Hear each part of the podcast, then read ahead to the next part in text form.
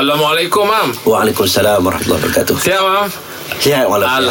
Alhamdulillah. Berseria gini, ya. Alhamdulillah. Okey, Mam. Nak tanya, Mam. Uh, jika seseorang membuat pengeluaran EPF pada umur 50 tahun, dia wajib bayar zakat, kan? Okey. Tapi boleh ke dia lansikan hutang terlebih dahulu, baru dia bayar zakat? Oh cantik soalan ni ha. Sebab ramai orang terlupa ha, Dia dapat duit segerebuk lah tuan-tuan Okey.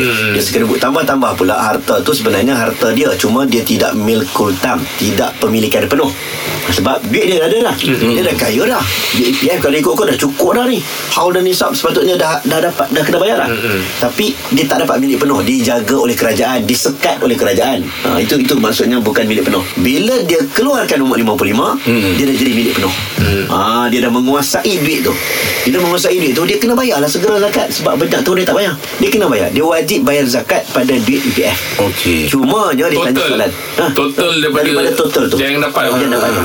Cuma yang jadi isu adalah Berkenaan dengan hutang Okey, Okey. hutang kena ingat hutang ada dua jenis. Satu hmm. hutang yang memang memudaratkan orang yang kita berhutang. Hmm. Ha, contohnya kita saya hutang dengan Abang Rahim, saya janji nak bayar bulan depan. Hmm. Tiba-tiba bulan depan juga saya dapat EPF. Okey. Jadi saya kena bayar cepat-cepat Abang Rahim sebab takut menzalimi Abang Rahim. Hmm, dah janji Tapi, dia. kan? ya, ya. Tapi ada hutang yang bersifat bertangguh ataupun hutang yang konsisten. Contoh Hmm. hutang rumah, hutang Betul. kereta. Ah, Hmm. Maka dengan itu dia uh, tak perlu nak kira apa. Teman-teman, yang tu pun hutang saya tak nak bayar zakat. Dah dah dah. dah. Hmm.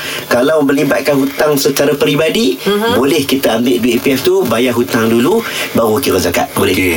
Ha, hutang yang menyebabkan kezaliman pada orang lah. Hmm. Tapi kalau lah hutang kereta, hutang rumah, dia tak boleh nak bayar rumah dengan kereta dulu. Ah. Dia kena kira zakat dulu. Okey. Kira zakat dulu Baru bayar rumah Bayar kereta Itu hutang yang okey Tak ada masalah Okey. Terima kasih, Terima Mam. kasih, Mam.